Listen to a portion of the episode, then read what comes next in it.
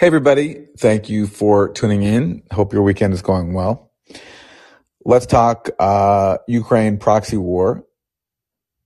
Many fish, officials, top officials in the NATO world are talking increasingly about the growing prospect of direct confrontation with uh, Russia. Um, Jens Stoltenberg, the NATO Secretary General, got it rolling this week when he said, um, it is a terrible war in Ukraine. It is also a war that can become a full-fledged war that spreads into a major war between NATO and Russia. Um, And he added, there is no doubt that a full-fledged war is a possibility. Now, he also said we're working hard on that every day to avoid that. But uh, I don't think he's speaking uh, for everybody there, because I think there are people in NATO who do want a full-fledged war with Russia, because really, as has been obvious to those, or at least to me, from the start, that the idea that Ukraine, given its size and uh, the strength of its military, could withstand a, you know, long-term Russian onslaught uh, was always a fantasy. And now Ukraine is falling into winter, and Russia has massively escalating, as we've talked a lot about on on uh, in this space. Um, Russia, after avoiding civilian infrastructure for the large part in the initial phase of the war, has now started attacking it and is, you know, accurately, uh, as people accuse it of, uh, weaponizing winter to basically force Ukrainians into submission. And so it makes sense that for Ukraine to have a chance, they need to have direct military intervention. And that's why recently we saw things like this um, air missile defense that was fired by Ukraine uh, and hit Poland. Initially, that was blamed on Russia. And even you even had some U S officials saying that we know that this came from Russia falsely. And I think that there was an agenda behind that. I think no matter what President Biden's policy is, there are powerful elements of his own government that want to have a direct confrontation, especially people who don't understand what that confrontation would look like because they don't fight. They don't actually engage in wars. So Stoltenberg said that, that a full-fledged war is a possibility. And then today, here's Adam Schiff, the uh, the outgoing chair of the House Intelligence Committee. Do you think the risk of direct conflict is growing? Uh, I think it is growing. Uh, I think it is manageable, and I think the Biden administration has done a remarkable job in managing that and not letting it get out of hand. Um, but you see Putin continue to rattle the nuclear saber, which is extremely dangerous. Uh, it, it can't deter us, though, from giving our full and complete support to Ukraine. They are fighting valiantly, and democracy itself, uh, I think, is the, the cost of the struggle. So that's Schiff. He's saying that, yes, I do think it, the, the threat is growing of direct confrontation. Uh, and then he says basically that the risk is worth it because this is a, a fight for Uh, democracy and freedom. Um, even as meanwhile, the Ukrainian government does things like banning one of Ukraine's largest churches because it has ties to Russia. So that's, that's all done supposedly in the name of freedom. And who's being sacrificed in all this? Well, primarily it's Ukrainians. Uh, we had that incident uh, recently where the president of the E U Commission, Ursula von der Leyen, had that video where she mentioned, in, uh, talking about the war, that she said, quote, more than one hundred thousand Ukrainian military officers have been killed so far. More than one hundred thousand killed. Um, before, when when when that fig- figure was discussed, it was one hundred thousand killed or injured. Uh, Ursula von der Leyen said that it was one hundred thousand Ukrainian military officers killed. And so what did the E U do in response to that? They deleted that line from her video uh, because she blurted out the inconvenient truth. So it's Ukrainians primarily who are being sacrificed, but it's, of course, the rest of Europe, too. And um, there was just an, an an analysis in The Economist magazine, you know, the heart of the establishment in Europe, uh, which says this. Um, with with electricity prices near their current levels, around one hundred forty-seven thousand more people, four point eight percent more than average, would die in a typical winter than if those costs return to the average from twenty fifteen to twenty nineteen. So basically, the E U, in giving up Russian energy, is willing to sacrifice an additional one hundred forty-seven thousand more people uh, who will not be able to uh, survive this winter because they can't afford heating costs. And that's the price, you know, according to Adam Schiff's logic of uh, of freedom. And just now, you know, there's there's a new attempt now to cap the price of Russian uh, oil. Uh, and so what Putin is doing, he's just announced, is he's he's going to consider cutting oil production uh, in response to this price cap. And uh, he, Putin said on Friday that he simply just won't sell to countries that um, impose this price cap on Russian oil or who join the embargo, the E U embargo on uh, Russian oil. And so what will that do to all to all these places? It will make things even worse, because right now they're making do without Russian gas, because that's been cut off or, or at least, at least significantly reduced. And now they're facing the prospect, if they try to impose this price cap on Russian oil, that Russia won't sell to them. So we're just looking at more sacrifice, more suffering for everybody. I think the, I think Russia accounts for like thirty percent of Europe's oil supply. And without that, like, what do you do to replace that? Um, on the point about weaponizing winter, which is what Russia is doing in Ukraine, I wanted to say something else, which is that, you know, the U S to accuse Russia of that, I think it's accurate, but it's also very hypocritical, because what's happening right now in Syria, um, here's a headline from Reuters. Syrians brace for long, cold winter as fuel crisis bites. And what the article says is that um, nine out of ten Syrians live under the poverty line, and the number who urgently need help this winter has increased twenty-eight percent compared to last year, according to aid groups. Now, um, why is that? Well, first of all, when it comes to the supply of fuel, the U S is militarily, militarily occupying one-third of Syria, including its uh, oil-rich region uh, in the uh, in the north. So Syria can't access its own fuel. And meanwhile, when Syria tries to import fuel from abroad, like from Iran, those tankers get um, basically harassed and even attacked. Israel's been bombing tankers carrying fuel to to Syria. So it's not just Russia that's adopting a, a policy of collective punishment. They're basically joining the U S in... in um, in doing that policy. Uh, the U S applies it to countries that it wants to overthrow or destabilize, and now Russia is doing that in Ukraine. So it's hypocritical for the U S to single out Russia as somehow unique for what it's doing in Ukraine, when the U S is, is basically taking advantage of the fact that Syria is destroyed from a ten-year dirty war that left it in rubble, and now using its sanctions that explicitly target reconstruction uh, to prevent rebuilding and uh, prevent the import of fuel. So just to give you an example how sweeping U S sanctions are, this is a clip of Joel Rayburn. He is a former, he is the former uh, U S special envoy for Syria, which basically means he's in charge of torturing Syria and designing policies that torture average Syrians, because the policies he produces don't hurt the people in government in Syria. They hurt the people. So this is Joel Rayburn bragging back in June two thousand twenty about how easy it is to basically prevent any reconstruction in Syria because of U S sanctions that he helped design, called the Caesar Act. And this is what he said. Sanctions normally, you know, for those who, who worked um, in, in the government, have had experience with sanctions.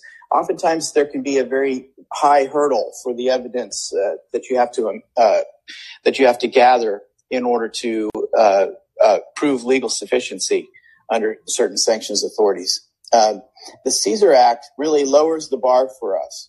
Uh, we don't have to prove, for example, that a company that's going in to do a reconstruction project in the Damascus region Um, is dealing directly with uh, the Assad regime. We don't have to have the evidence to prove that link.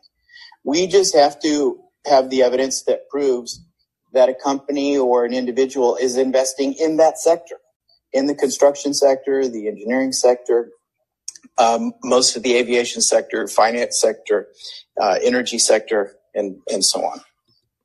So that's how the U S is weaponizing winter and sanctions in Syria, by basically sanctioning any possible entity that wants to help Syria rebuild, and basically keeping Syria in ruins and preventing it from importing the goods that it needs to provide for its own people. And so that's leading to misery, as Joel Rayburn just bragged about on Twitter. And let me read you what he wrote, because this is a good window into the mentality of people who make policy in Washington. Now, he's no longer in office, but the policy is bipartisan. Biden's basically continuing it, although he's he's made a couple of exemptions, but it's still the same policy. So this is what Joel Rayburn says on, on Twitter. On Twitter, he says, Assad's economy and state are collapsing. And by Assad, he means Syria.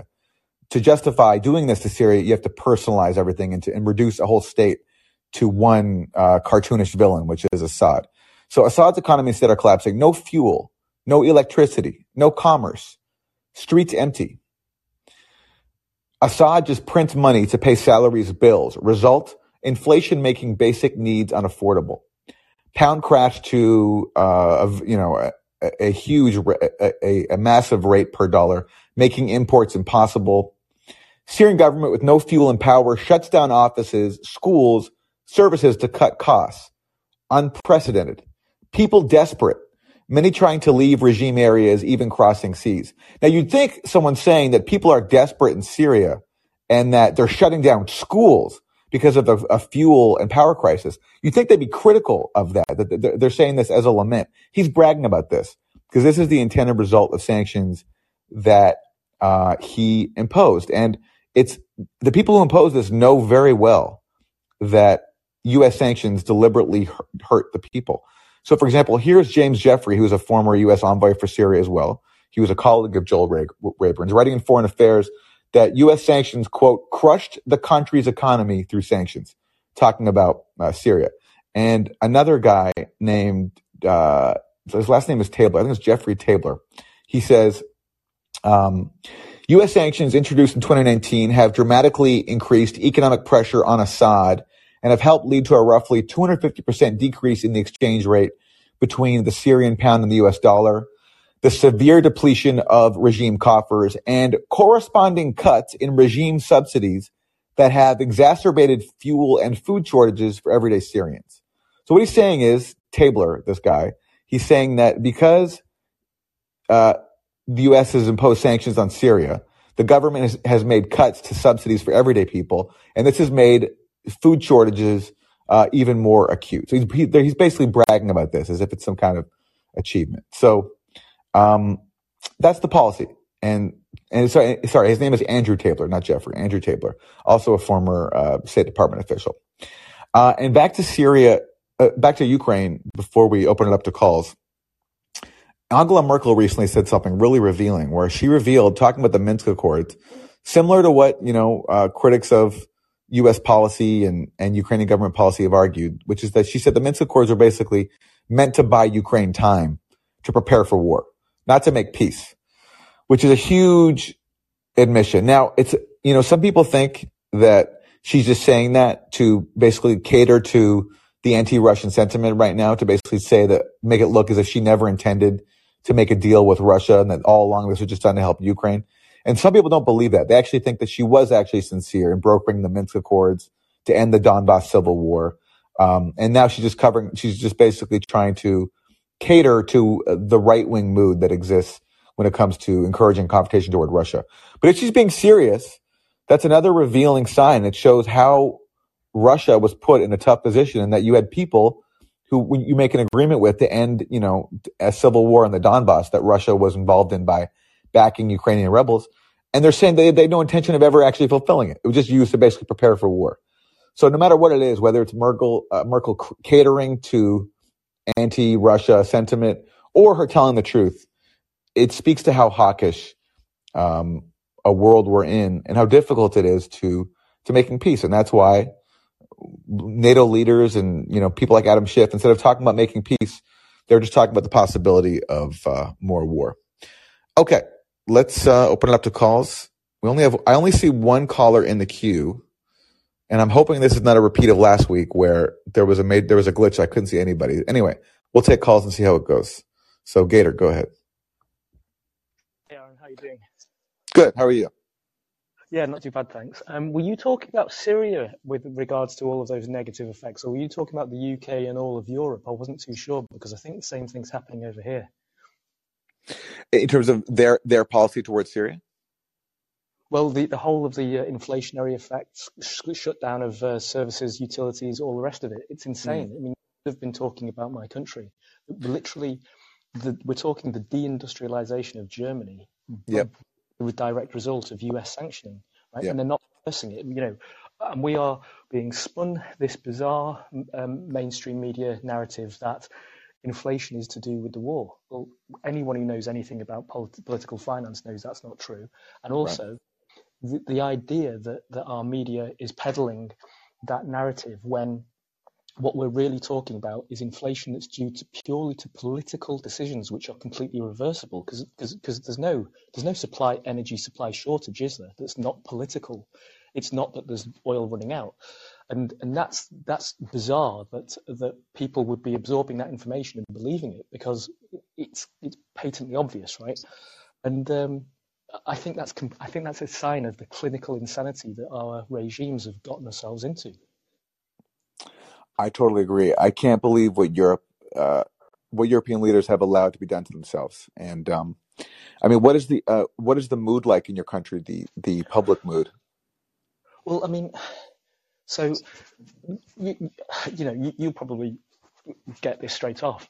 When you open the pages of The Guardian, nothing in it relates to actual reality that you can work out in your head. You look at the what's not reported in The Guardian, and that right. tells you the bits that they don't say are actually what's happening in the world, right? They don't, and and and, and even despite that, it's it's reflecting this cost of living crisis, you know, right. all of these um, kind of oligarchical political maneuvers and the changes in legislation to basically um, it make make Britain's society poorer and strip the middle class even harder, just like in the U S, right? And then, obviously, the same thing is happening in, in Europe. I mean, there's three thousand Dutch farmers having their farms forcibly acquired by the state, and and, and that's giving rise to, um, you know, massive um, levels of protest. The French are protesting, and all of these things are being essentially ameliorated or suppressed or really downplayed. And then the causality for it is being is being misreported as well. It's it's it's it's. Uh, what is it? It's kind of like it's kind of like we have gone full tilt into nineteen eighty-four's yes. memory hall creation, isn't it? The, yeah. And the sucking sound is really loud.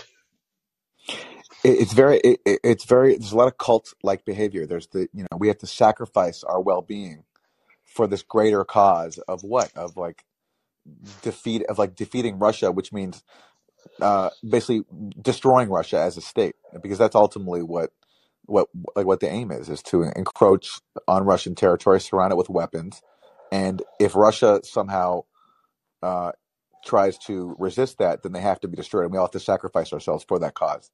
To me, it's it's very cult-like behavior, and and of course, our leaders, the first people that we're going to sacrifice after Ukrainians, are average civilians who have to pay higher heating costs, mm-hmm. have to lose their job because factories close. I mean, it's it's a it's and everyone is captured by it in the leadership, it seems.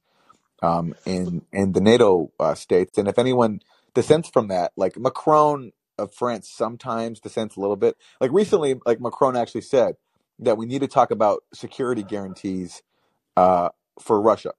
Yeah. Um, he said um, that we need to uh, t- talk about um, an end to, like, we need to address at least Putin's demands of an end to NATO enlargement, to roll back uh, NATO's military presence uh, to pre nineteen to pre to levels before nineteen ninety-seven, like before it expanded, and also to to limit na- uh, missile deployments on Russia's border, because uh, the U S has these missile sites in Poland and Romania that can, you know, hit Russia yeah. very quickly, and and the the threat that Russia cited was that U S was going to put more in Ukraine too, and that's why they uh, it was on that basis that they tried to help justify their invasion of Ukraine, and so. So Macron said we need to at least address that. He didn't say we need to agree to all their demands.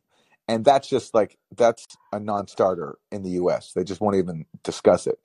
And how do you get around that? I, I don't know. Well, the, the funny thing about that, though, is that is what was written by or proposed by Russia prior yep. to the invasion. Right? That's right. Which which basically shows you that there's a capitulation, and there was, and, and if he sees that as common ground now, or, yep. or common potential talking point now, why wasn't it? Why wasn't that possible before? I mean, in Russia, um, France, and Germany did try to sort of break the um, break the build-up by mm-hmm. uh, intervening, didn't they? They they tried to get to the table, um, but then the U S obviously overruled them and said, "No, you're our lackeys. We're going to do this." Exactly. Um, but but for one thing, it's interesting that you kind of um, say refer to this um, kind of this war mentality, because where have we seen that before? The M O of how we're being psychologically conditioned right now is exactly the same as COVID. War on the enemy. We have to fight. We have to go through the sacrifice. We have to endure lockdown. It's your lives that are going to have to take a hit whilst we fight this made-up enemy, right? The mentality or the modus operandi is the same. And I'm going to just go out on a limb here with a bit of a prediction. What I think might be worth considering is that what we're looking at now is the impending financial reset, which is coming, and um, what you're seeing are all of the authorities of the U S under the U S hegemony milking the existing financial system as fast as possible before that time comes, because what's happening? Mm. We have now got the printing machine on the fastest rate it's ever been, under the proviso of war against COVID, print, print, print, war against Russia, print, print, print. Where's that money going? Into oligarchs' hands. It's cycling straight through, washing straight through. F T X is is part of that mechanism. And and and I think that that's what's going to be, that's what's driving the rate of of of um, this narrative. Get as much money out of the system for any mm. reason whatsoever until you reset it. And, you know, Yuan, China's now wants to bypass the petrodollar altogether with oil sales. Well, who's tried to do that before? Iraq. What, they didn't have nuclear weapons. What happened to them? You know, it's. I think that this is. I think that this is the final proof of of, of that financial reset narrative. All right, uh, I agree with a lot of what you're saying. It, it reminds me of what Julian Assange said about the war in Afghanistan. The purpose was to basically mm. recycle money mm-hmm. back into. Um, you know, the hands of uh, war profiteers and oligarchs in the NATO states. And certainly we're seeing that uh, in Ukraine once again. Uh, like, like right after they withdraw from Afghanistan, they just managed to f- have a new opportunity uh, inside Ukraine. Gator, thank you for the call. Appreciate it. Pleasure. Take it.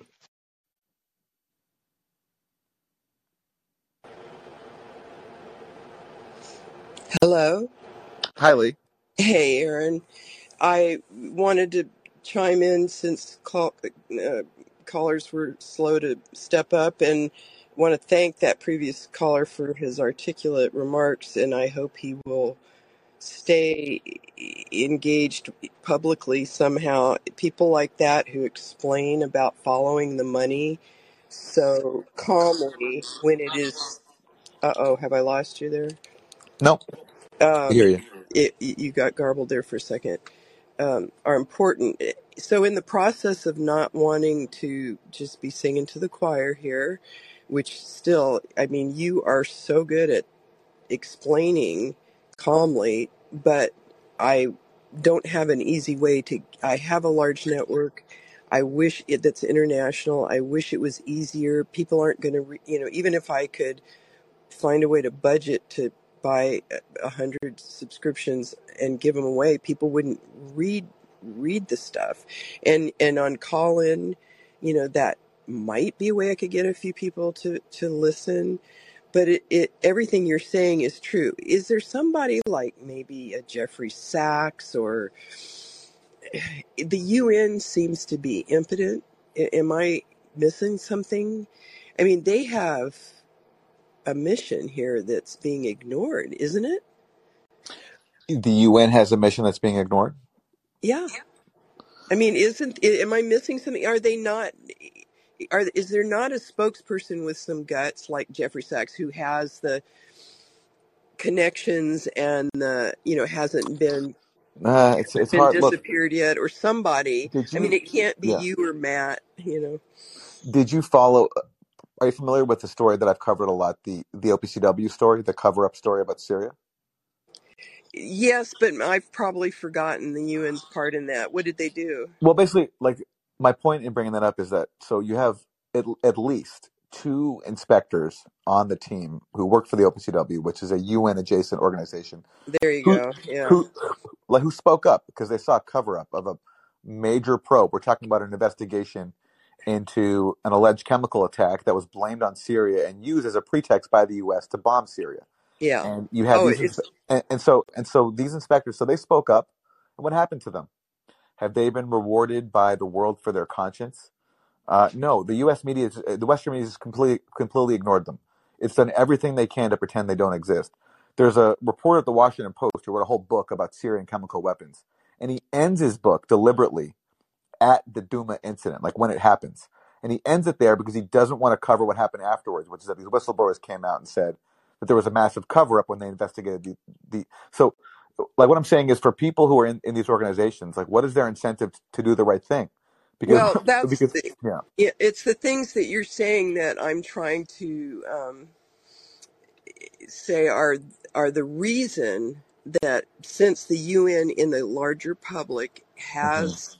has respect more than a lot of organizations. Yeah. Somebody like a Jeffrey Sachs, who has has been um, not rewarded exactly, but somehow has maintained his stature in mm-hmm. the international community. If yeah. he could somehow uh, just insert himself, just be proactive somehow and leverage that organization to somehow, maybe through another Twitter feed or so, you know, to get the U N to like highlight what, because one of the things that you're not mentioning that, you know, but that is, it's a complex, it's a wicked problem, the whole damn thing, but, but is the following the money part of Syria. It's the Trump saying, don't worry, we still have control of the oil part, mm-hmm. you know? And so the, it's hard for people. It's their their heads explode, and they just want to assume that what Rachel's tell, Rachel Maddow's telling them, or whoever, is, you know, she's she's smart, and so she must be telling the truth. And those things can be mutually exclusive, for sure. You know, the truth and intelligence. In fact, it's the really smart, well-informed people who know best how to use compassionate communication, even. So, you know. I well, mean, listen, really I, I, hey, listen, uh, yeah. I, I hope, like everyone else, that more voices of conscience will emerge. I was just trying to, it's just very difficult when you're in that system. You're, you're either, you know, it's very easy to get co-opted. You get, and you do that by, you know, that happens by, you know, bribery, by intimidation, by right. the threat of career consequences. Like, look what right. happened to, to Jose Bustani, who was, again, the O P C W, uh, when, during the Iraq war, John Bolton, uh, John Bolton came to him in his office because Bustani was trying to get Iraq into the Chemical Weapons Convention. And that would have subjected Iraq to regular inspections that would have shown that that all the Bush administration's claims were false, which would have made it very difficult for Bush to go to war. So John Bolton came up to Jose Bustani and said, you have to resign. Um, and if you don't, we know where your kids live. Yeah. And Bustani, oh, yeah. and now many people hearing that would, would, would totally cave, and understandably, because you want to protect your family. Um, but Bustani didn't. He said, you know, you're not going to bully me. And so Bolton went basically went to everybody else and said, if you don't oust him, we're going to pull your funding. And he was ousted. Um, and so it's just events like that happen, and they send a message that if you don't toe the, the, the line of the mafia boss, you're going to get ousted, and there's going to be consequences for you. And that's enough to keep people in line. That That's just a sad reality. But, oh, uh, Lee, so thank keep you. Up the good work. Thanks. Thank you. Thanks for the call. Okay, Kevin. Oh, hi, Aaron. How you doing? Good. Good. Um, I wanted to call in last time you had a call in, but um, you were having catastrophic uh, technical issues. Yes. um, but I just wanted to refer back to that briefly. I'll be brief. Um, I hadn't seen anybody mention this, but Elon handing off that material to um, Matt Taibbi to, to release over his Twitter feed. Uh, one of the things that I was happy about personally was seeing that a lot of the public that had never heard of uh, an investigative journalist with, with really good integrity, you know, they were being exposed to the, to, to Matt Taibbi. A lot of people that had never heard of him, mm-hmm. um, which I think is a, you know, coming from uh, somebody coming from watching C N N all the time or Fox News all the time or whatever it is, you know, and uh, maybe reading some more about Matt Taibbi or some of his publications. I, I thought that was a really good uh, side effect of, of what Elon did. So I, I just wanted to call in and, and say that and then add my two cents to it. Yeah, well, thanks. Uh, I think it's great people are getting exposed to Matt as well. And um, look, I have to say, I, I'm like, is you know, uh, Barry Weiss was the other reporter who got the rest of the Twitter leaks. And I don't personally trust Barry Weiss because while claiming to support free speech, she's for a long time been trying to shut down voices that support Palestinian rights. And I just don't I, think, you know, and, but anyway, but look, it's also, it's not, you know, it's, it, it's up to Elon Musk who he wants to work with, and that's fine. And it's, I don't fault Matt for, um, you know, for being tied to that because, you know, he's just getting the material like that he got, and it's good material and it's important. And this, this, there's been a huge effort to pretend as if, oh, there's nothing there. It's all a nothing burger. We knew all this. Well, we know we didn't know all this. Like, like we didn't know that internally Twitter executives knew that they had no evidence that Hunter Biden's laptop was the product of a Russian propaganda campaign. So, and we know this now from the Twitter le- leaks that this confirms this. They knew they had no evidence, and that's documented now in these files that Matt reported on. And so um, I think that's important. And the reason people don't want to acknowledge it is not only because they don't want to acknowledge actual independent journalists like Matt Taibbi, who they resent because he's successful as an independent journalist. And that's just like for people who draw their paychecks from corporate outlets, that's just, you know, someone like that is a heretic and has to be punished for daring to strike out on their own. Uh, but also because they all bought into that that story, like they all like they all bought into Russiagate. And so this is just another reminder that they are, instead of being journalists, they're just they're acting as partisans and stenographers for power. And so, so stories like this, in which the censorship of a major story is exposed, embarrasses them more. So there's a, been, a big effort to like dismiss Matt for the fact that he got this from Elon Musk. But to me, what matters is the content of the story, not who uh, not who the source of it is, because uh, it's just that's yeah.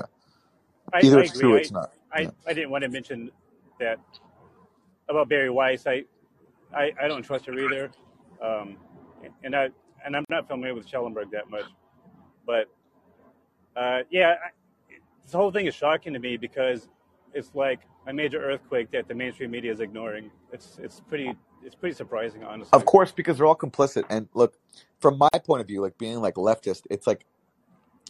It's doubly annoying because, you know, for example, so, so Elon Musk said that, that Twitter only censored the left, but not the right.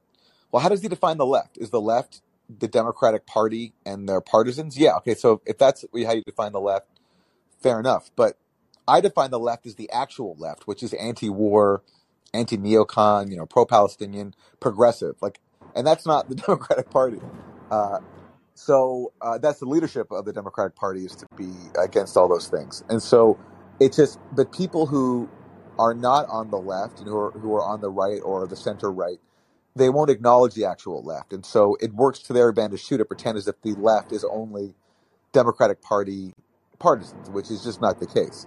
And I'd be shocked if really this censorship policy only applied to people on the right, which is what, which is the impression I get from like the way, the way uh, Barry Weiss has has has reported it. Um, so I'm hoping that there'll be more transparency, because I'll be shocked if like left-wing accounts and pro-Palestinian accounts weren't subjected to the exact same censorship regime that some people on the right were. Um, and I don't mind admitting, uh, it's like, I, I, you know, either you believe in facts or you don't. So if someone on the right is censored, I have no problem admitting that. But I do have a problem with people um, on the right then just pr- trying to pretend as if the actual left doesn't exist. But That that unfortunately serves everybody. It serves it serves like corporate Democrats. It serves the right as well, because it reduces the political spectrum to just them, and there's no other voice out there that's trying to offer its own perspectives and um, and solutions. So I hope that will change, but we'll see. Yeah, I, I understand, and uh, I I agree with you on all points. Um, but that's that's all, and I thank you for your time. I appreciate it. Take care. Thank you. Thanks for the call. All right, Russell. Hey, Aaron. Hi there. How you doing? Not bad, not bad. How are you? I'm good. Uh, okay, so a couple of access questions. I'm new to call in. How is there any way for me to? I just stumbled upon you today. Is there any way for me to be informed when you're going to do a call in? I think if you okay, do you have the app downloaded? Yes, I'm on the app. Okay, so yeah, if you have, so if you subscribe to uh, this show, okay, it should give you an alert when I when I schedule. So basically, I do it I do it every Sunday, um, so it should give you an alert. Like once I schedule the time, it should there should be like a notification saying, you know, this will be live at that. I think so. Okay, so I got to hit some kind of button to subscribe. Yeah, you've got to just you know it should be easy. Like you. You, you like scroll up above and you see A M Live and you click on that and there should be a okay. subscribe option. Yeah. I'll figure that out. The yeah. second thing is on the second issue on Access before I get to what I want to talk about is on the, on the listeners listed, it lists some of them and then it says one hundred seventy-four others. Is there any way to see the whole list? Uh, I don't, I don't think so. I okay. think, uh, yeah, afraid not. Cause Sorry. It'd be pretty cool to see everybody. Um, all right. So, I wanted to, you you were talking about Barry Weiss. I was thinking Barry Weiss before you mentioned her name, but it just, she just gives me the heebie-jeebies, and um, I think it throws some cold water on her reporting, because she just interviewed, for example, Netanyahu about his new biography, and it was like one of these fawning interviews, and um, it didn't sit well.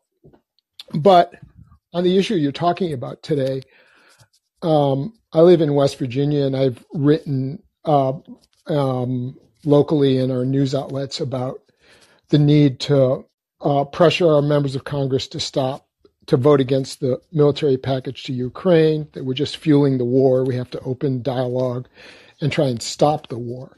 And it wasn't surprising to me, but the vicious reaction from the liberal Democrats uh, in, who are in the minority where I live, it's an eighty twenty Trump area, um, was outrageous, and, you know, yelling and screaming.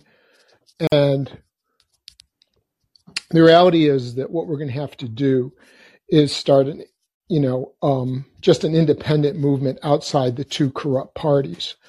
Um, and a, a group of us here in West Virginia want to do that. Um, I don't think it necessarily has to be another party, um, but it has to be um, sort of a mutual aid party that's anti-war. Um, and uh, it's pretty easy in West Virginia. The ballot hurdles are not that great. And the Democrats are pretty dead here anyway. Like the, the West Virginia Senate has thirty-four seats, and thirty-one are now Republican. And that's a state that for eighty years was controlled by the Democratic Party, and for the last ten years has been controlled by the Republicans. So I think what has to happen is that, and, and when you speak anti, when you speak anti-war in West Virginia now, we shouldn't be fighting there. You get support from independents and from open-minded Republicans um, on the ground. And so I think there's a, the possibility of a, a sort of a grassroots movement to um, push against both parties, because they're both, you know, they're both really aligned with the corporate state in West Virginia, and the people are suffering. We're number fifty in all the public, almost, you know, we're fifty in obesity, fifty in smoking, I think forty-nine in alcoholism, um, forty-two in suicide. So all the indicators are really bad, and the politicians have turned their back on the people. And so a lot of that money that's going to Ukraine and to the military, and the eight hundred billion dollars that was just voted for the military, could be helping people here. Oh, of course. And if we had an actual opposition party, or an actual progressive party, they'd be making that connection. And, you know, this is to be a broken record. We even, what's, it just, it blows my mind. I, there's no other country in the world that would be like this, where even the most like far left members, all of them, universe, one hundred percent, with no exceptions, I'm sorry to be redundant, vote to fund the Ukraine proxy war. So Bernie Sanders, all the squad, Ro Khanna, all of them. It's just unbelievable. And it speaks to how captured this country is by the war state, that where these politicians feel as if for their political survival, they have to spend tens of billions of dollars on the military industrial complex, you know, and support policies that go against everything that they claim to stand for. And that's just, imagine, you know, like, imagine like, like Latin America, meanwhile, elects leaders that actually come from the people, and, tr- and leaders that actually try to do policies that represent their, their people's needs. But we just don't have that here. And um, was the I, thirty-seven was the additional thirty-seven billion dollars for Ukraine voted on in this last military package, or is that a separate vote coming up? I'll have to look that up right now. I don't. I don't. I think. I don't think so. I don't think that's been passed yet. Um, okay, because it it would be interesting to see whether, you know, uh, whether there's a Barbara Lee to stand up and say no to it. I doubt uh, it. At, I doubt it. And if there is, it's because they coordinated behind the scenes to make sure it passes. So maybe the squad would be like, all right, like two of you get to um, get to vote for uh, get to vote for it, but the rest of us have to support it because we need because we need the votes. You know, I mean, there was recently a, I mean, a vote on the uh, Foreign Relations Committee, where Marjorie Taylor Greene, you know, the far right uh, Republican, had a very sensible measure to audit the like eighty billion dollars that have been spent so far on Ukraine. And that got defeated because all the Democrats supported it. Um, and uh, and actually, there was a really funny clip that I will play because it's um, uh, it's it's like a Democratic member of Congress. I think his name was Connolly, um, and he said that basically he supports transparency.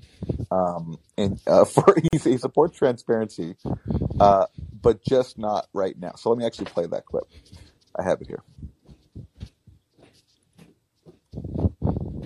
This is about reaffirming our support to the Ukrainian people and their struggle against authoritarianism, their struggle for the simple right to determine their own destiny. I'm going to fast forward this. We don't have to hear the whole thing because this is the same old. Here it is, I think. Let's see.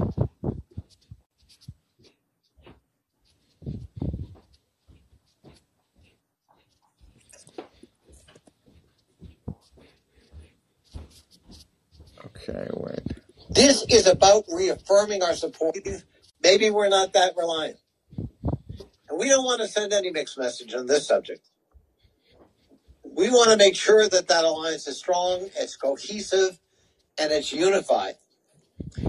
And that we're showing nothing but solidarity at this precarious moment. It's particularly important since the Ukrainians are actually winning on the battlefield. So I'm all for transparency and accountability, but not in this resolution, not now, not with this message. Isn't that amazing? I'm all what for is, trans- I'm all for transparency and accountability, but not now.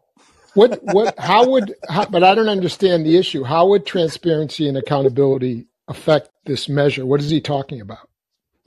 Uh, so the proposal was to audit the eighty billion plus taxpayer dollars that have been earmarked for Ukraine, just to audit it.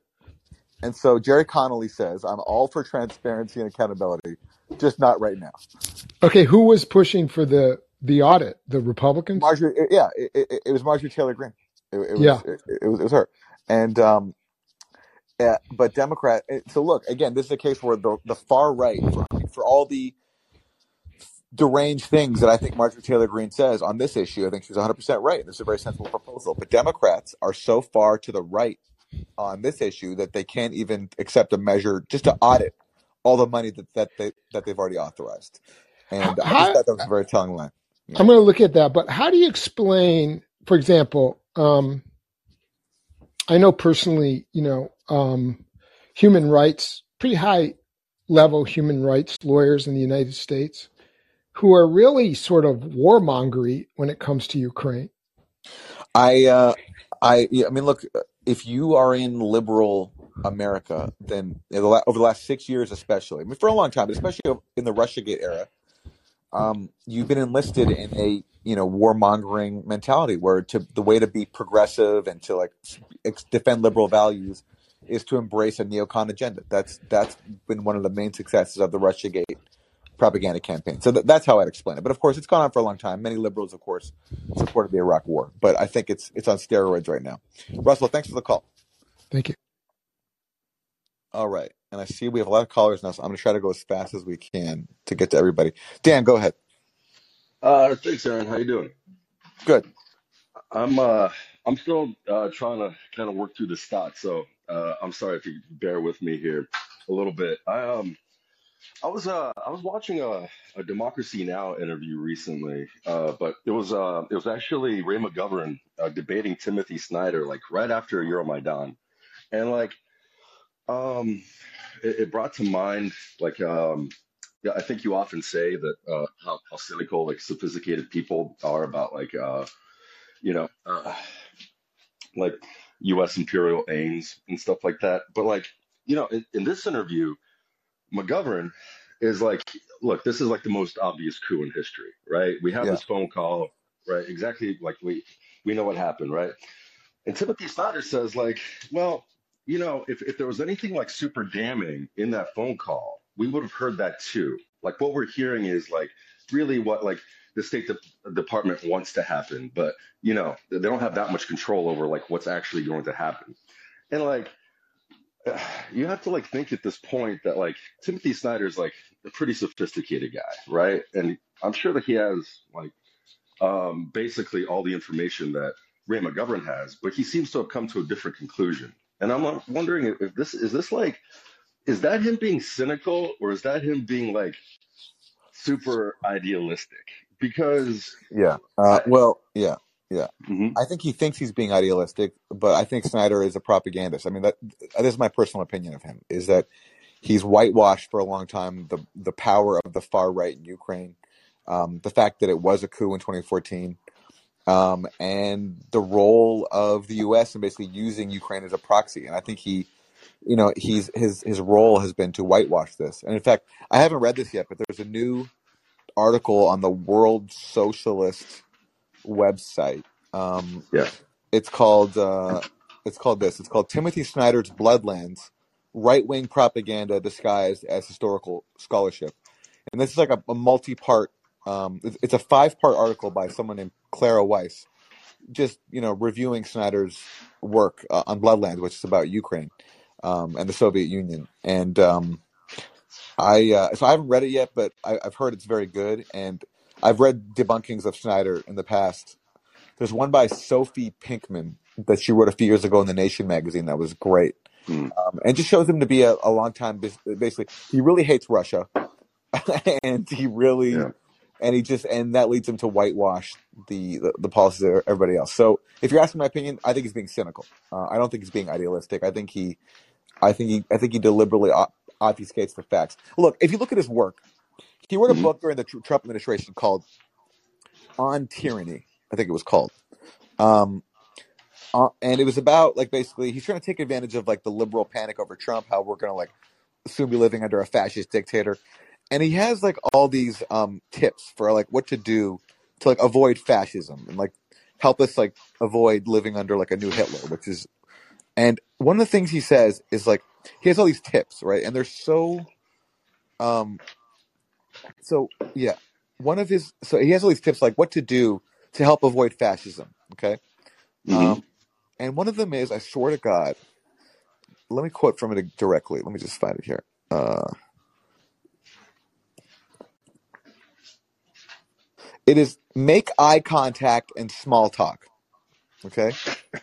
Lesson twelve, make eye contact and small talk um, because that will help you defeat fascism. So it's just like, this is like the level of intellect that he's at. It's just very, very juvenile, I think. It, it sounds like you got that from Jordan Peterson. But I think exactly. what, what, what, what I'm talking about is like, it's, but this seems to be kind of like a like a class of person also because Um, if you remember, like uh, Brianna Joy Gray and Cirincioni, there's the same kind of thing where eventually Cirincioni like runs out of things to say, and he was like, "Well, we need a victory for freedom, right?" And like, of course, I was arg- of course, I was yeah, arguing with a friend of mine about this, and I'm like, "Well, you know, you have to understand if anybody who isn't like an American heard somebody say that, it's it's funny, right? It's a joke. But, it's like, such a yeah, yeah." But yeah. but this guy doesn't seem to be joking, you know. And no, that's, and, that's then you, and then like, you, and then you, and then Brianna said, like, uh, I think she said something like, "Yeah, that's that's always the excuse that they give." And he's like, "Yeah, I know. Yeah. I mean, they said the same thing in Vietnam and Iraq. It was so stupid, but this time, really, this actually really is for freedom." It's just, it's that's the capture of the liberal culture that um, that yeah. that we've talked about a few times today. That's just how it is, and it's it, it's a cult. And um, if you're in that cult, you get rewards, you get think tank spots. You get manicured professor positions like Timothy Snyder. I mean, there are rewards for being in that cult, but it's completely intellectually bankrupt, and it serves a very, I think, uh, destructive uh, end. But that's that's that's Blue Anon. That's why I call it Blue Anon. So yeah, and I think there's just one more thing that I want to bring up is that like uh, also I um, I was listening to uh, there's like Parallax Views where they interviewed Christopher Mott. And it was like right before he published The Woke Imperium, and he was talking about Samantha Power. And uh, the host asked this guy eventually, like, you know, like, you think like these people actually like believe this stuff, like people like Samantha Power? And and Mott goes like, well, you know, I used to work over there, and it's actually shocking how many of these people are actually true believers. But you have to assume as they go up the ladder, as they get more sophisticated, they're less true believers. But like Samantha Power, like, you know, she says herself in her book that like, you know, um, her her kind of like driving, like part of her dri- driving force that she's like so sure that she's correct about like American interventions abroad is like informed by her personal faith. And like, you know, and like all this stuff, when when you like start kind of like start to put it together, it, like you're right, it does it does actually sound like a cult. But you know, it's it's almost strange to call that cynical. Like, you know, it's like it's idealistic the way like maybe like a Nazi is idealistic. You know what I mean? Because like I'm pretty sure Nazis thought they were going to save the world too. But would you call a cult leader idealistic? Uh, like, well, what I'm saying is the people in charge know exactly what they're right. doing, and of course they have to come up with ways to justify it to themselves. That's, I mean, Hitler justified what he was doing to himself. He thought he was saving, you know, civilization. But right. uh, you know, so everyone, every, no matter what position you're in, you're always going to come up with a justification, and that to me doesn't mean you're you're idealistic. It means you're um, actually deeply cynical and will exploit anything to justify your. You're, you're, you're evil. But yes, I'm sure people like Timothy Snyder and Samantha Power think to themselves that they're saving the world. I, I absolutely think that they think that. So, yeah. Um, all right. Thanks for the call, Don. Appreciate it. Yeah, thanks. Okay. Nick. Hey, Aaron. Can you hear me? Yes. Hey, uh, so... Uh, this is going to be the most baby-brained thought in the world, but it, it seemed important to just actually say it out loud because I feel like it's not really said anymore, which is the whole thing about the Twitter files thing, what it really did for me, um, it, it solidified this idea that I, I was struggling to kind of articulate, but now I totally get it, which is free speech absolutism. And uh, the the thing that I've I've actually come to discover is that uh, even if people say completely horrible, dehumanizing, threatening, intimidating things, ultimately I don't want to suppress their ability to do that because I don't want to then pave the lane for somebody to take away my ability to im- immediately call it out or make fun of it. Yes, absolutely. Absolutely. And the other thing that I discovered too, and this, this felt like an opening my third eye moment, I think truly that this is where the establishment started to trick us, which is all modern discourse. I, I would say like conservative estimate, like eighty percent of it is boiled, like just, just whether or not you can even say the thing in the first place. And I just feel like if anybody on the left that has a real problem with beliefs that are counter to them, if you just immediately say, look, I defend your right to say something, but I'm going to immediately interrogate whether or not you actually believe it, we could get rid of so much of this completely irrelevant discourse and immediately move back into the substance of something. And I feel like at this point, the left feels like there's some sort of inherent surrender by just saying that people can have free speech, but like, what I really think has happened is that our whole collective confidence has been whittled down to the point that we're so scared to argue that yes. our immediate impulse is to believe or trust people that want to make it so that whatever a person's inherent desire to actually voice something is just crushed, that we yes. think it's helping us, but it's actually having the exact opposite effect because what it's really done is that it's made us afraid to start even actually entertaining the ideal idea that it's worth talking to each other. I, I totally agree with you. Um, and I think also embedded in that is a certain kind of elitist contempt for average people, that average this belief that people don't know what's in their best interest and they can't sort fact from fiction. And that's a big part of the Russiagate narrative. Like, to believe in the Russiagate narrative, you have to believe that Russia is so evil and uh, magical that it can like brainwash millions of Americans into voting for Trump and not Hillary based on the power of its social media memes and, and its hacked emails. And, um, and you know, I'm, look, it, oh, if, sorry. If, if you look at someone like Chomsky, Chomsky's been like a staunch free speech advocate his entire life. You know, he, he wrote a defense of a Holocaust denier's right to publish.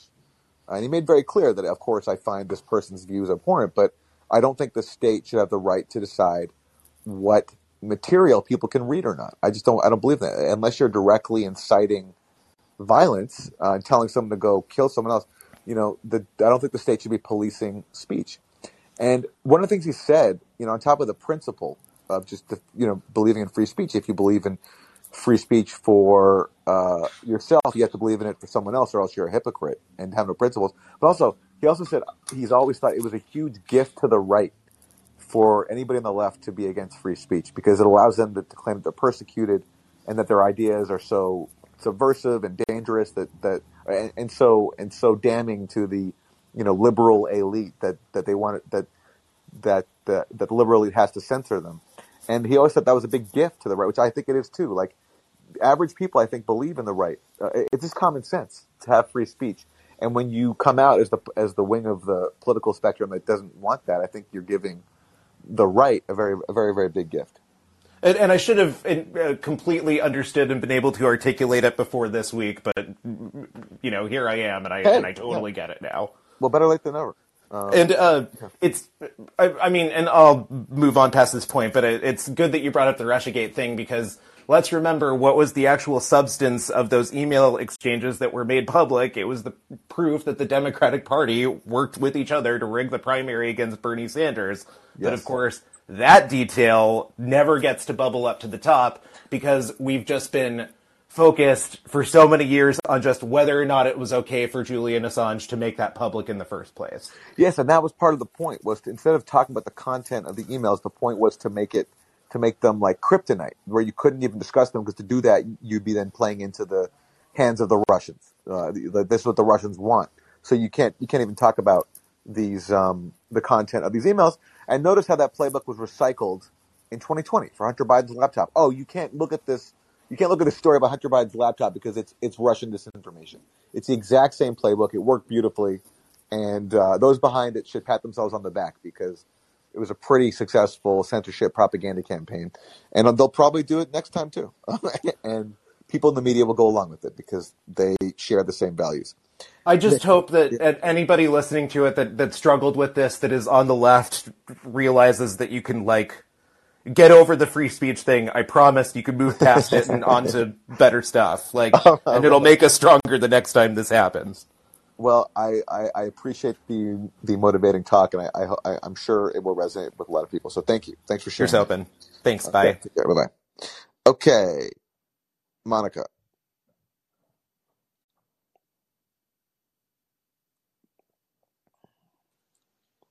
And Monica, if you're there, there's a mute button. There you go. Hey, Aaron. Um, Hi there. Thanks for taking my call. I'm calling you from Dublin in Ireland. And uh, maybe many of your listeners are not interested in the European angle here. Um, there are, I've tried to contact you a number of times, but it's always just been too late in the evening. Um, but there are a number of things I wanted to um, bring up. Um, one of them was around um, Ukraine and uh, the east of Ukraine, and naively, um, it reminded me very much of Northern Ireland. Um, mm-hmm. I come from the border of Northern Ireland, and up there you had um, nationalists who thought felt they were Irish, and um, Unionists who felt they were British. Um, That was going on for quite a long time, but after thirty years of violence, we got a peace agreement there. I think the difference there was that the U S were interested in a peace agreement, the U K were interested, and the E U was interested. But the circumstances of the um, the Donbass region, to me, looks quite similar in terms of, you, you know, the different ways of thinking. Mm-hmm. And but there just does not seem to be any interest uh, from the U S or the E U in uh, promoting a peace agreement. I am also very anti-war, um, but I it's not good enough just to be anti-war. You have to be pro-peace and yes. try to figure out how the hell you get a peace agreement going. And I just don't see any appetite for that um, from the U S or the E U. And possibly not from uh, Moscow as well. I'm really not sure. Well, I mean, at this point now, I, I don't know if Russia would, like, at this point, what they would what they would entertain in terms of a deal, because they've gone so far, they've put so much into this war that it might just uh, there might not be any more room for them for any kind of compromise from their point of view. I don't know, but yeah, I certainly agree that there's been no interest in peace in Ukraine, because I think, you know, as like I've written about this, there was a Rand Corporation study. The Rand Corporation is like a Pentagon-funded think tank back in twenty nineteen, and they identify it's looking at all the ways to best weaken Russia, and they're going through all the options, the whole menu of options. The top option was to fuel a civil war in the Donbass and force Russia to spend resources there. So U S has always seen this as an opportunity to bleed Russia, just as they did to the Soviet Union and Afghanistan. And I think that's just what is continuing this policy. And that's why, I mean, Zelensky, whatever his own intentions were, he was elected on a mandate of peace. That's what many people who voted for him thought he was going to do. And he tried. He made some effort. Um, he signed on to this thing called the Steinmeier formula, which is a German mm-hmm. plan to, to like implement the Minsk Accords. The Minsk Accords was the agreement signed by Ukraine and Russia to end the war in the Donbass that broke out after the twenty fourteen coup. He tried. He, you know, he took some steps to, he built a bridge between the Donbass and uh, Ukraine as like sort of a symbolic gesture, but also a practical one too, to help increase, you know, re- uh, reconciliation and ties. Um, he appointed a good, fr- uh, and I've written about this recently in my latest Substack article. He, he appointed a good friend of his um, named Sergei Sivokho. And I apologize if I'm pronouncing that wrong. And Sivokho's like was Zelensky's comedy partner, or like a, a producer on his comedy show, like a good friend of his. Mm-hmm. And Sivokho's from the Donbass. And uh, in March twenty twenty, Sivokho unveiled what he called the National Platform for Reconciliation and Unity. And he unveiled it in, in Mariupol, uh, which has a big presence of, of Azov. And he got twenty minutes into his presentation talking about the need to have reconciliation, to have dialogue between the two sides of the Ukraine civil war. And he only made it twenty minutes because members of the National Corps, which is basically an offshoot of the Azov Battalion, the neo-Nazi paramilitary group, rushed the stage and assaulted him.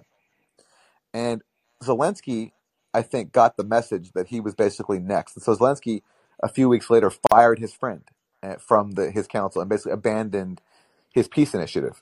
And we never hear in the U S about this guy.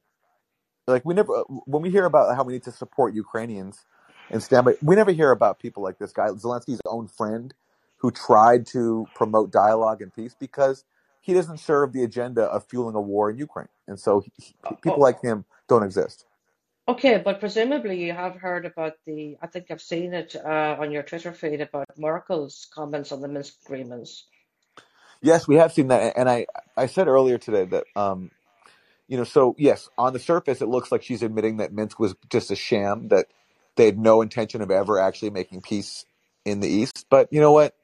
Uh, someone there's a website called Moon of Alabama, which I read pretty frequently, and um, the and, and and the person who runs it is German, and he said that he thinks actually Merkel was just saying that now to appease people who like blame her for uh, who accuse her of appeasing Russia, and so she's trying to basically suck up to them and say, no, I wasn't appeasing Russia, I was actually trying to fool Russia into stalling for time to help Ukraine build up for war, and I think and that's course- a, yeah. Go ahead. Yeah, she came into an awful lot of criticism because of her policy on refugees um, a number of years ago right. as well. So maybe she's trying to clean her plate. Um, the other couple of things I wanted to bring up very quickly was I saw Biden um, posting on Twitter about gas prices being drastically reduced in the U S compared to what they were at the peak. And that's great for the U S.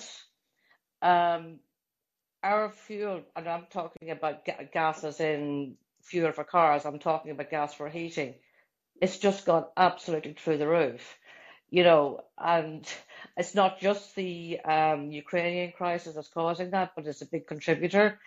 Um, and you kind of feel over here, I mean, Ireland is not even a member of NATO, so we don't actually have any say in what's going on. Um, but we're all suffering here as a result. The other comment that I would make, um, and I'm not sure that your American listeners will be aware of it, but um, Ireland is a is a country of five million population. It's a very small country. We have a huge, huge uh, housing crisis here.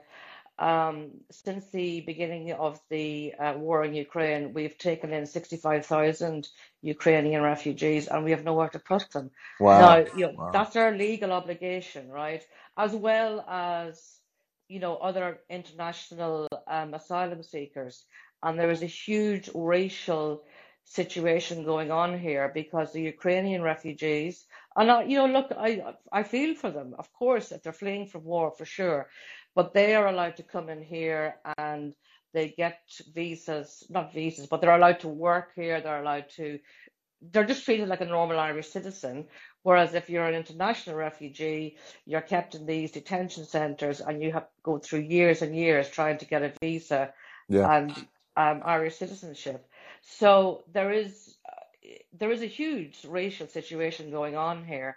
Uh, but apart from the, the racist element of it, we just, you know, we have nowhere to realistically house these people. And it's it's causing the rise of a far right um, element in this country. I don't know how strong it is, but we never really had a far right or far left here. We're just fairly, you know, in the middle. So that that's a, a situation that's um, emerging here. Right. Um, well, listen, Monica, I'm going to cut in there because I have a lot more callers. Yeah, sorry. Time. Yeah, so yeah, thank yeah. Sorry, you. sorry. Thanks a lot. For, thank, no, no, no, no. Uh, thanks a lot for, for sharing all that. And that's a really interesting to hear about the dynamic of refugees. And it reminds me of the way the U S treats refugees. Like if it's a country the U S is trying to overthrow, then refugees get, you know, a, a much have a much higher chance of asylum. If it's like, if it's somewhere where the U S is the ally of the dictatorship, then they get sent right back. And yeah. that's just, you know, yeah. um, like Haiti, like comparing Haiti and Cuba is a good example. Um, when the U S is trying to overthrow the Haitian government, then everyone's welcome. But when they're not, then the doors are closed. And that's just sure. the cruel world. Thanks for the call. Appreciate it. Okay, Tom. Uh, yeah, hi. Um, hi there. Uh, so... With respect to that comment, those comments from uh, Merkel uh, recently, uh, you, you had, I don't know if it was in that Moon of Alabama article that you mentioned there, but um, one thing that she must have been aware of is that by making these comments, she's making negotiation for Putin virtually impossible politically. Mm, yes. Now, this is, she's no idiot when it comes to this kind of thing. She's actually a very good negotiator, not that I... never liked her very much, but um, and and so she knew what she was doing there, and she must have known that that would be an outcome. Yeah. And it seems to me that if anybody wants a negotiated piece out of this, piece out of this, we need to be paying attention to what people like this are doing. And it seems to me that this is quite consistent with, you know, the bombing of the Nord Stream two pipeline. Mm-hmm. That happened at a moment when uh, some German politicians were starting to realize what they were sanctioning themselves into. Um, and said, well, maybe we need to do something to get the gas flowing again. Well, you know, now the gas can't flow. There's nothing to negotiate for anymore. Yes, yes. So I'm yes. just going to leave it there. I, I completely agree with you. I uh, I totally agree. And then you, you have to then wonder, too. So Merkel really pushed through the Nord Stream two pipeline. So was that also a cynical ploy as well? You know, certainly when, when the moment came, Germany caved and, and shut it down under U S pressure. Um So was that just a ploy to to mislead Russia into thinking that, like, you know, reconciliation and ties were closer? I don't know. I mean, it seems crazy to think, but you can never – I mean, with Merkel saying that Minsk was never intended to make peace, it was intended to give Ukraine time, you can't rule stuff like that out. Um, and, it's again, it's the people of their countries that suffer the most, and these leaders just don't just don't care about that. Tom, thanks for the call. Appreciate it. Okay, John.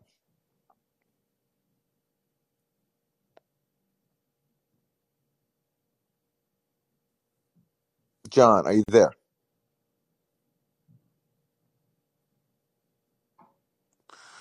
Okay. John seems to be having some audio Can you problems, hear me? so Can we'll you go on. Me? Oh, there we oh, go. Sorry about yeah, that. Go ahead.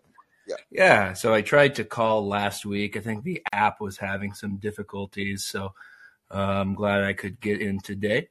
Um, I just wanted to talk a little bit about the actual um, situation on the ground, specifically around the city of Bakhmut. Uh, there's this uh, relatively small but quite fortified uh, municipality called Bakhmut that the Ukrainians uh, really want to hold on to. Uh, the Russians have them essentially surrounded from the south uh, and the east uh, with fire suppression on some of the main roads. Uh, and there's been a lot of talk about Ukraine possibly uh, retreating from uh, that particular city uh, to more defensive lines. This comes at around the same time that I'm seeing some interesting articles uh, from mainstream media. There was one in Newsweek entitled Lessons from the U S Civil War, how uh, show Why Ukraine Can't Win by Michael Goffler and David Rundle. Uh, and there's also another uh, interesting article from the British publication, The Telegraph, that says uh, Putin's new General Armageddon injects discipline and stabilizes Russian army. I'm wondering, maybe from your perspective, um, if Bakhmut falls and maybe some of the Donetsk Oblast falls, given uh, some of the talk from these particular articles, if freezing the conflict is at all possible, um, if only for the United States to use it essentially uh, as leverage against Russia in the future, and also to pivot away uh, to more strategically important regions like, you know, East Asia, for example. Yeah, I think that's quite plausible. And I think, look, the, the aim of this proxy war, I think, from the U S perspective, was just to bleed Russia. And maybe things go so badly, the economy gets crushed so badly that Putin gets overthrown. The economy part hasn't worked. Russia's economy has suffered, but it's it's survived. And so, yeah, I, I think they might be at a decision that they've done all they can. They've bled Russia as much as they can, but they could, um, if the conflict remains at a stalemate for a long time, I think that'd be fine with the U S. Um, and they'd be willing to divert resources elsewhere to to Taiwan, um, for example. But um, I don't know. You know, it's it's hard to say. And militarily on the battlefield, it's it's not something I'm well versed in. I just my overarching view is that, you know, Russia's size and military strength would always make it very difficult, not impossible, for Ukraine to prevail. And that's why I think the only, like, the best shot Ukraine ever had was just basically to delay a loss for as long as possible. And that is, I think, the U S position, just to, like, bleed Russia for as long as they can. Yeah, and I also don't think uh, it's necessarily something that Russia would be adverse to, given the fact that, you know, they've only annexed these four oblasts, Kherson, Zaporozhye, Donetsk, and Luhansk. Um, they could essentially say to their own citizenry, hey, we came to do what we wanted to do. Mm-hmm. We did it. We accomplished the mission. And the U S can say, well, we stopped them from going to Kiev. We stopped them from uh, taking the entirety of Ukraine. You know, we, mm-hmm. we, we've protected freedom and democracy through most of the country. It's, it's a success from our perspective. Um, it would make sense, I guess. It would make sense. Uh, and thank you for the call. Thank you. Okay, Skip, and then we're going to wrap it up. Oh, Aaron, thanks. And thanks for giving me a moment yesterday Yesterday at the Assange event. Um, I just wanted to say that with all the problems that we have as a country and around the world, um, you know, we're not going to solve them through the electoral process. That everybody says we need to organize, we need to stand up to them. And that's what I've been trying to do, is um, offer an idea where people can organize within congressional districts, and they can uh, focus directly on their um, representatives on the media to do their jobs properly. Um, so I put up a website. It's called congressional watchdog central dot org. Uh, it's a way for people to find each other, so they can uh, come together, uh, work as a group. There's no cost. There's no uh, reason to march. You can if you want. Um, and I offered that card to you just to see if, you know, to, to generate some interest and to uh, um, get the ball rolling. I don't know if you had a chance to look at it. Uh, I did. I have not, no. Uh, what, okay. What is the name of, of the website? congressional watchdog central dot org. Okay. It's a NATO. It's a. It's an an idea that NATO started with, and I, I made a few changes, uh, only because I didn't think we needed to. to uh, we did, didn't need money to, uh, you know, um, support a, a storefront, yeah. And that people can, you know, organize within their local communities and create communities. Exactly the the kinds of problems that the um, mainstream media and the government has done by dividing us. I mean, there's your audience and the audience, like Jimmy's audience, and, and um, there's still quite a bit of people out there who are like-minded and would be willing to stand up and work as, not in, not by protesting, but um, what would empower them is this idea of mutual knowledge, which is on an R S, um, R S A or R S Animate uh, on that website. It kind of describes the idea that, um, you know, we could stand up to these people and keep them accountable. Got it. Skip, so, thanks for the call. And we'll take one okay. more call from Henry. Hi, Aaron. Um, Hi there. Well, I have nothing new to contribute. I'm just uh, super uh, excited to be right here. And, you know, I learned about your dad recently, and I'm reading his book, and it's kind of wonderful. I, I don't have anything well, new hey, to say. Hey, uh, kind words are always welcome here, and so I really appreciate that. And um, I'm glad you like uh, my dad's book. Um, yeah, it's it's kind of wonderful. Yeah, yeah. It's helping, it's helping my friend out really a lot. Oh, that, that's right wonderful. Now. That's wonderful. That, that's great. I'm so happy to hear that. Um, and thank you for calling. That's a nice way to end the show, with some kind words. Uh, it's it's uh, it's always welcome. So thanks, Henry. Well, take it easy, man. You too. Good on you. you. All right, everybody. Thanks so much for tuning in. I'm sorry to the callers I didn't get to. I uh, hope you'll call back next time, and have a great